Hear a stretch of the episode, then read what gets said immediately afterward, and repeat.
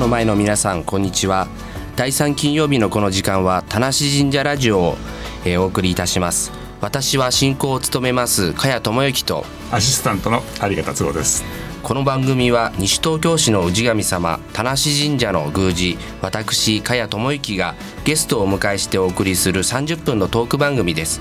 この町の良さを語り合いこれからの町そして神社の在り方をリスナーの皆様と一緒に考えていければと思います。最後までどうぞお楽しみください。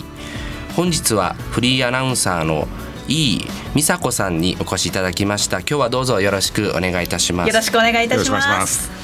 イーさんに以前にお会いしたのが、田無神社に、えーお越しいただきまして、あの西東京の町にアナウンサーの、えー元アナウンサーの方がいるとい。うことで、あのお伺いしましてお会いしました、そう私の妹もアナウンサーをしてましてあもう辞めてしまったんですけど、はいはフリーでやってまして、セントフォースという事務所に、えーおりましてあのスポーツアナウンサー。あそうですね。あのあれやってたあなんだっけ？さプロ野球ニュースだ。プロ野球ニュースやってたのに、はいサッカー選手と結婚したん ですよ。でドイツ行っちゃった。でドイツ行きました。はい当時どういうような番組に出られてたんですか？そうです。ね私はこういうラジオのパーソナリティだったり、まあ、スポーツもやってましたし、うんあの現場を回って報道記者みたいなこともやってましたしニュースを読んだりさまざ、まなことを放送局9年間うん。務めまして喋、えー喋るお仕事をしてました。報道とかバラエティとかスポーツいろんなジャンルあるんですけど、どれが一番楽しかったですか？楽しい、うん。ってなるとでもやっぱり妹さんと同じかもしれないですけど、うん。やっぱりスポーツ。あやっぱスポーツか。ですね。やっぱりもうその時に生で何が起こるかわからないっていうちょうどあのその時は仙台にいたのではいはいはいはい。楽天イーグルスが、あの取材してあのクライマックスシリーズに進出して、村監督がっていう時代だったので、えはい。実は震災の前。そうです。ですよね。震災の少し本当に直前であ直前ぐらはい。なんですね。ちょうどそこであの主人今の主人と出会ったこともあったのでやっぱり、まあ、スポーツが私の中では一番当時はスポーツ選手ですか？いやえっ、と あの新聞記者です。そうなんですね。はいあというーはい、はいはい。えーで結婚しまして、えー放送局のアナウンサーを辞めて西東京市に住んだというのがはい。あーじゃあ私震災の当時ははい。向こうにいらっしゃったんですか？そうです。ね本当に震災のお時の3月に退社する予定だったので、うんはいあのもう本当に最後の引っ越しの準備などをしてた時に地震があってちょうど引っ越しの時なんはです。いでしたねもうその混乱の中であの最後までもう31日まで喋ってうんもう後ろ髪引かれるような思いで、はい、仙台は後にしたんですけれども。そうか当時だってインフラとか電車は通ってましたはい、あのまああの部分には海沿いとかはもちろんダメでしたけれども、うん。あのそうですね新幹線も走ってましたがあやっぱり東京仙台間も電はい車通ってたんですか、はい通ってました。あ。のさあの最後3月末にはですね。あで3月末。かはいあのガスとかはあの我が家でも止まったまま引っ越した感じでしたね。電気はすぐ比較的電気は市内は復活しましたけど、はい。じゃあ送別会なんかなかったですね。そうですね。ってる場合じゃないはい、もう夏になって後ほど開いてもらったっていうような感じで、はい。その前はどちらのは、えっ、と大阪で、えー、アナウンサーをしてまして、はい。出身は？出身は愛媛です。すごい。あのなので、あの日本をちょっとあの北上愛媛、大阪、宮城、そして東京に東京にという形ですね。今は、えー、退社されて、はい。あのフリーの活動されているというふうにお伺いしてるんですけど、えーこの西東京の街でもいろんなアナウンサーをされてどんなことをされてるんですか、あの仕事としてはあの司会だったり、うん。あのまあ、ナレーションだったりっていうお仕事をしてるんですけれども、うん。あのそれとは別に西東京ではスピーチ講師というかお話の仕方の指導をうん、するということが多くてですね。めちゃめちゃ教わりたいです。ラジオが本当に1ヶ月に1回このラジオの前日寝れないです。いやでもあの宮司さんっていうと、まあうん。まああのねあのお話。というか声を出すという仕事なのかなと思ってたんですけれども。そうですね、あのはい話す機会多いんですけど正解が分かんないんですよ僕も。あのなんでしょう自己流ですよね、全国どこの宮司さんも、はいなんか解説こうした方がいいみたいな講座みたいの受けたいですね、じゃあ田無信者で。そうですね、でも確かにあの話すっていうことは、どんな仕事でも比較的あることで先生もそうですしね。はい、あの先日あの西東京市のあの消防署でお話の仕方を、あのお伝えしたこともあったんですが、そういう時はあの消防士さんたちももちろん火を消すのが仕事であっても、うん。防災について伝えるうん。市民に指導をするっていうのも仕事なんですけれども、はい。その時にやっぱりちゃんと話して伝えないと、その防災がいかに大切さっていうことが伝わらないので、うん。まああの確かにこれっていう正解があるわけではないんですけれども、まあ、自信を持って話せるように、ん。背中を押してあげられるような練習ができればなと思ってほしい。話し方教室僕ね一回実は行ったことあるんですよ。でその時に目を見て話さないといけないって言われるじゃないですか。あれめちゃめちゃ恥ずかしくないですか？ずっと目見て話さないといけないですか、あれ。あの私が言ってるのはあの、でも確かに目目目で目をずっと見ると緊張するので 緊張しますよね、はい。なんか恥ずかしいですよね、はい、ただ練習としては、うん。あの私話し方講座にはぬいぐるみを持っていくんですよ。ほっていうのも、うん。はい。話す対象がないと、うん。確かに誰に向かって話してるのっていうことになるので、それが確かに人の顔だと緊張しちゃうので最初は、うんぬいぐるみとか自分がなんか大好きなおばあちゃんとかおじいちゃんのイメージでも何でもいいんですけど、うどこに向かって何メートル先のあ何メートル先？はい。うん。うあ2メートル先にいる人に話す時と、うん。やっぱり10メートル先にいる人と、うん。あの声の出し方も違うんで自分の声にボリュームのラレベルっていうんですか、うん。1の声2の声3の声みたいな感じで、うんこうつけましょうとか、そういう指導もしてったりします。アナウンサーさんは絶対目合わせて話すんですか？インタビュー中とか。外しはしない。いやーずっとは見ないかもしれないですね。ずずっと見てたら大変ですよね。あ ーそうか、はい、あのでも見ますけど、ん。確かに凝視はしなくてもいいかもしあれない。教師はしなくてたまに外してもいいですね、はい。勉強になりました。はい。あとお母さんたちへの絵本の読み聞かせの講座をされているということなんですはい。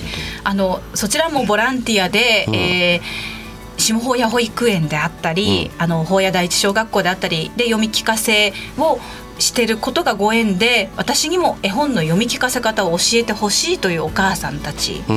もいらっしゃって、いわゆるあの子どもたちにお母さんたちって日々日うん。々本を読んであげたりしてるんですけれども、まあ、どうやって読んだらいいの先ほどと一緒ですよね、あのなんか読んでるけどこれでうん。正解って言われるので、あのまあ基本はお母さんが読んでると正解なんですけど、うんまあこんな風に声を出すと子供に伝わりますよとかこんな風にあのこ登場人物の声をちょっと変えると子供たち喜びますよね、みたいなことをお母さんに読み聞かせ方を教えたりもしてますあ。の実は田無神社でも絵本を今作ってるんですよ。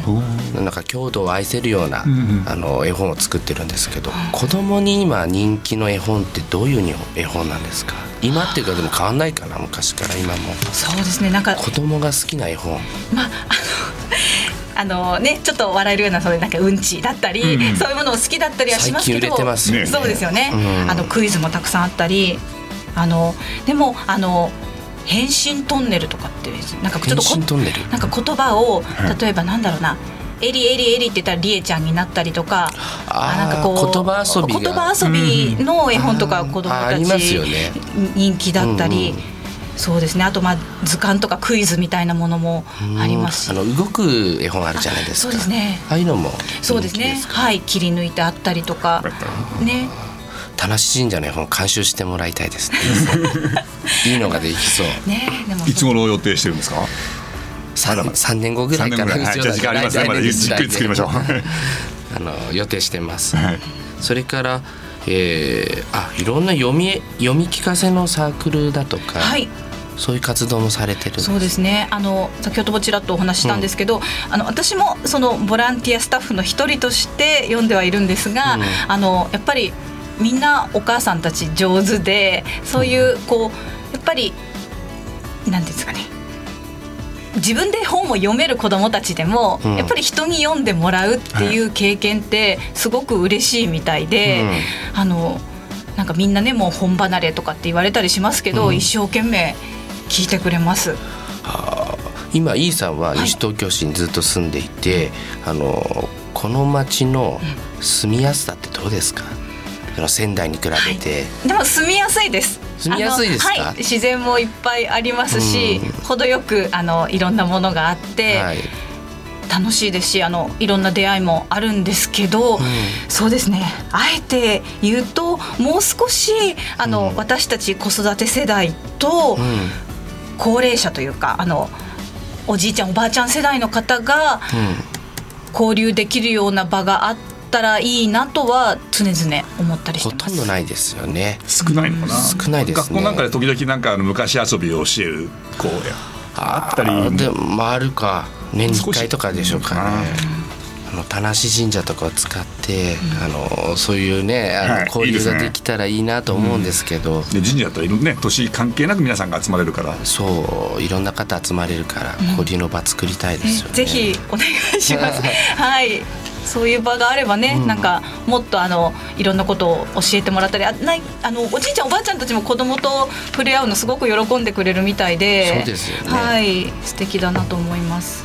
えーそれでは、えーここで一曲挟みます、えー後半は失礼しました。間違えた、えー曲は、えーユリイカで、えー、スキマススイッチチでになります、これはなんでなんで出した？はい、あのう 宇宙兄弟というアニメのアニメありますよね。はいはい。テーマソングで、ええ。私があのアナウンサーをやってるんですけれども、ええ。あの宇宙飛行士にもなりたいなと子供の頃はもう一つの夢であったのでえ。大好きなアニメの一つオープニングソングになります。それではスキマスイッチでユリイカ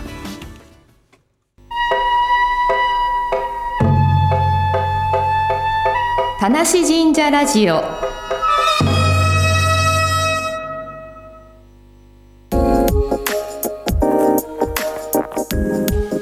さて今回はフリーアナウンサーのいい美佐子さんにいい美佐子さんにお越しいただいております。後半は趣向を変えていいさんに進行をお願いいたします。お 任せですね。あの普段ああの私がどちらかというと聞き手で、はい。ゲストっていうのが本来の位置だと思うので 私の方がじゃあちょっと取材というかインタビューさせていただいていいですか？ありがお休みですあの田無神社は、ん。あの私も西東京市に移り住んだ7年ぐらい前からちょこちょこ、あのお参りに行かせていただいたりするんですけれどもあのわんぱく相撲なんかもね子供が、ははい。いはい参加させていただいたり。あ出場されました？はいしました。昨年。息子はい。あのあ幼稚園の時に。い。あ幼稚園の時に。はい。あそう嬉しいです。どんどんあのいろいろ新しいところができたり綺麗になったりしてますけれども、節目を迎えるとあの来年田無神社は350年の節目を迎えるので、それに向けて、えーいろんなところで、えーもう新しくなってるところはあると思いま。ですすよね。この350年というのは何かいろいろあのイベントというか、うん。あったりするんでしょうその一番の目玉は350年の大祭のお祭りの時に今まで眠っていたおみこしを、えー新しく出して、えー担いでいただこうと、えー思っております。えー市の文化財になっている獅子頭が入った、えーばえーおみこしなんですけど、そちらを、えー初めてお披露目すると。初めて、はい。あの大正時代には出てたんですけど、そこからずっと眠ってたんです。それを令和になってえー出すということですね。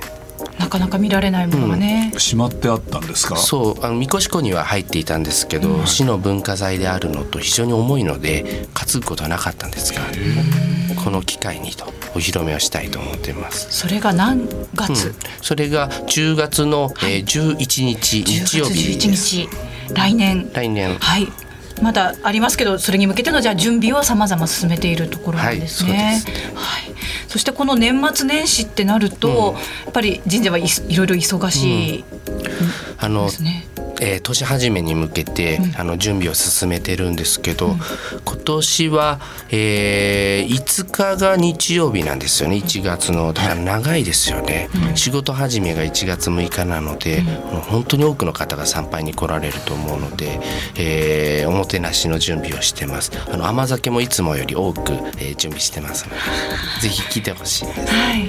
それと、えー中国人の留学生を今年あの多く雇ってっております、あの異文化のコミュニケーションというか異文化の交流を、えー深めるために武蔵野大学さんから、中国の方全部で1 2 3人ぐらいが田無神社のアルバイトではい。おりますので優しく接してください。はい。あの、おなんでお守りを販売されたりとかあどういうことをされてるんですか？それはねさすがに難しい。から、はい。甘酒を配るの なるほどなるほど。でも巫女さんの格好をしますので、はい。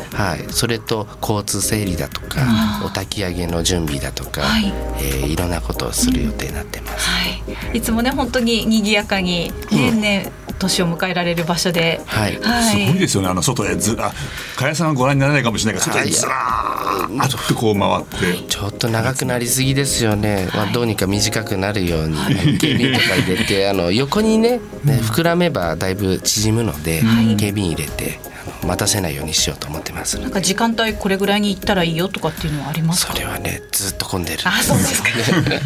なるほど。そうか夜中あの年明けてすぐ暗いうちも混んでるし混んでるし。明け方っていうか明るくなった頃もう7時8時混んでるんです。あー。そうですね。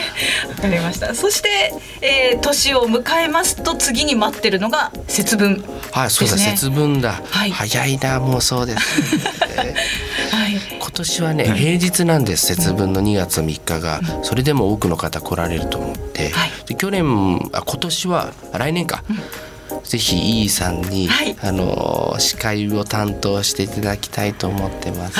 ありがとうございます。あのね今回のご縁もあって、その豆まきというかね。豆まきはいのお手伝いができれば豆まきをうまくするわけじゃないです。豆まきは戦争だと思ってるんですよ。本当に戦争ですよね。戦いですね。はい。あの本当に司会の方のあの裁量で怪我人が出るか出ないかって決まったりして、あのスポーツ中継あスポーツ中継ですね。あのじゃあきっちりあの、うん。決まりを守っていただいて皆さんあの盛り上がりますけど落ち着いて。あそうですね。はい。進めて楽しくねあの、はい。節分に。去年はね岩倉高校の野球部の学生が投げたみかんがおばあちゃんに当たってちょっと怪我してしまったりとかああったんですよ。ちょっと高校名出して大 大丈夫かな？はい。もう気をつけてですね、はい。安全に。安全に。平和に。行そうえるように上からねこういるとなんかこういろいろ投げたくなるし遠くの方までなんて思ったりこうしちゃうんですよね。そう悪気はなかったんですけどね。なるほど。もうね楽しみなことが待っているはい。来年ですけれども、えーちょうどこの12月にう出た本が私の手元に あります。あのかやさんが、えー監修されたこれ龍神様の天つなぎはい。という本なんですが、12月の16日に販売しまあの発売しました「えー龍神様の天つなぎ」というタイトルで、えー認知症予防の、えーボケ防止の本になってます。あじゃあ俺使わなくちゃ。でもあの子供がやっても点をあの数字に合わせてこうよくつないでいくようなものでつないでいくと龍が出てくるということなんですよね。点をつないで絵を描くっていう本で、結構いっぱいありますよ。本当大変でしたもうこれは。100いくつとかありますよね点が。絵を描くっていうことですよね。はいでもすあの田無神社はねもちろん龍神様ですし、すごくあのカラフルで綺麗ですよ綺麗ね。な本になりました。あのー田無の本屋さんにも、えー売ってたんあで駅前の本屋さんにもありました。ぜひあの笠倉出版社になえー、龍神様の天つなぎお求めいただきたいと思います。で手にしたらパッと開く。開いて、えー私の写真が載っててここは無視して次のページから書いていっていただく。いやいや神社のことがいろいろ書はいてありますから、ね、はい。東京のパワースポットとかね、あのさまざまあの田無神社の説明もありますし、あございます。はい、で書いたらぜひ私に見せていただきたいな。とどんな風に書いたか見たいのでぜひお持ちいただければと思います。でもなんかこうね無心になってつなげそうですしなんかつなぐとなんかこうご利益というか、ん。なんか縁起も良くなるようなななんるかかもしれないですイ。メージがね、ありますよね。意外に難しいんですよこれ。番号探すとこう。大変な作業ですよ。ねあのーあとちょっと色を色を自分で入れようなんて思ったらかなり大変な、ん。すごいものができそうですね。そうですね。でも可愛いし、えぜひ、はいあの認知症予防の本になってます。はい。はい、後ろにに答えもちゃんとねあるのであ正解もあり心ます。配せずに、ねはい。はい。できるかと思います。はい。というところであの、まあ、田無神社のお話を伺ってきたんですけれども、えー田無神社の目指す神社のあり方はい。少しねお話先ほどもありましたが。あの私は若くして宮司になったので、えー宮司は海宮司の役目はあの長い期間宮司の職をできることだと思っています。あの古い人からお話を聞いて今まだ生まれてない子どもたちにいろんなことを伝えていけるような、えーそういうような、えーつなぎ役になれるかなと思ってます。まあ、郷土を愛すということもそうですけど、田無の郷土あの古い日本の文化を、えーいろんな人から話を聞いて、えー下の世代に送っていきたいなと思ってます。そうですね、なんか若い宮司さんだからこそあのいろんなことになんか気づくというか、ん。長い時間をかけてあの変えていける部分っていうのもあるかもしれないですよね。それがメリットだと思いますし、ほとんどもう東京で私ぐらいしかいませんから、自分の責任っていうか、それを自分でも覚悟してやろうと思ってます。うん。やはりあのご自身のお話をしてる時は、あのかやさんすごく饒舌ですし やっぱりこれが本来の。本当に。はい。そう。ちょ言い訳していいですか？ちょっと2週間ぐらいずっと忘年会シーズンで、はい。もう喉がガラガラになってもう下手くそな歌歌わされて お酒ずっと飲んで、はい。でもね昨日で全部終わったんです忘年会。そうですねもうそうい寂しいですね。あそうです？もうすごい幸せな気持ちで今いっぱいなんですがはい。今年もねもうあと10日ですもんね、はい。早いですね。早いです。ねあと10日だ、はいでもまだまだ終わらないですもんね。その節目はまたその、ね、年末年始のお仕事ですもんね。あそうですね。でも気持ちは切り替えて、まずはクリスマス、はい。クリスマス。クリスマス。クリスマスですか？はい。えーそれでは、えー最後の曲になります、えー曲は藤田舞子さんでやるしかない。これは？はい、あの私が選んだ曲なんですが、あの初めてのお使いっていう番組テレビの。はい、はい。ありますよね。それの中の、えー子供が頑張ってお使いをしてもう少しでお母さんにたどり着けるみたいなところに流れる曲で、私はいつもそれを見て号泣してしまう。んですけど、はい。感動のシーンのところですよね。そうです最後のなんですけれどもあの子供があの地元のチームで少年野球もしていてでその歌詞の中にあのやるしかない快進撃の大逆転っていう歌詞もあったりするので少年野球を練習しながらこれをかけるとこう盛り上がって、えー練習に熱が入るというところで、えーよく聴いている大好きな一曲です。えー改めてご紹介しましょう本日はフリーアナウンサーのいいもい。い美里さんごめんなさい。美里さんにお越しいただきお話を伺いいたしました。ありがとうございました。ありがとうございました。またご出演ください田無神社ラジオ次回の放送は来年1月17日です。どうぞお楽しみに。ここまでお送りしましたのは田無神社の宮司私茅智之と。アシスタントの有賀達郎でしたえーそれでは藤田舞子さんでやるしかない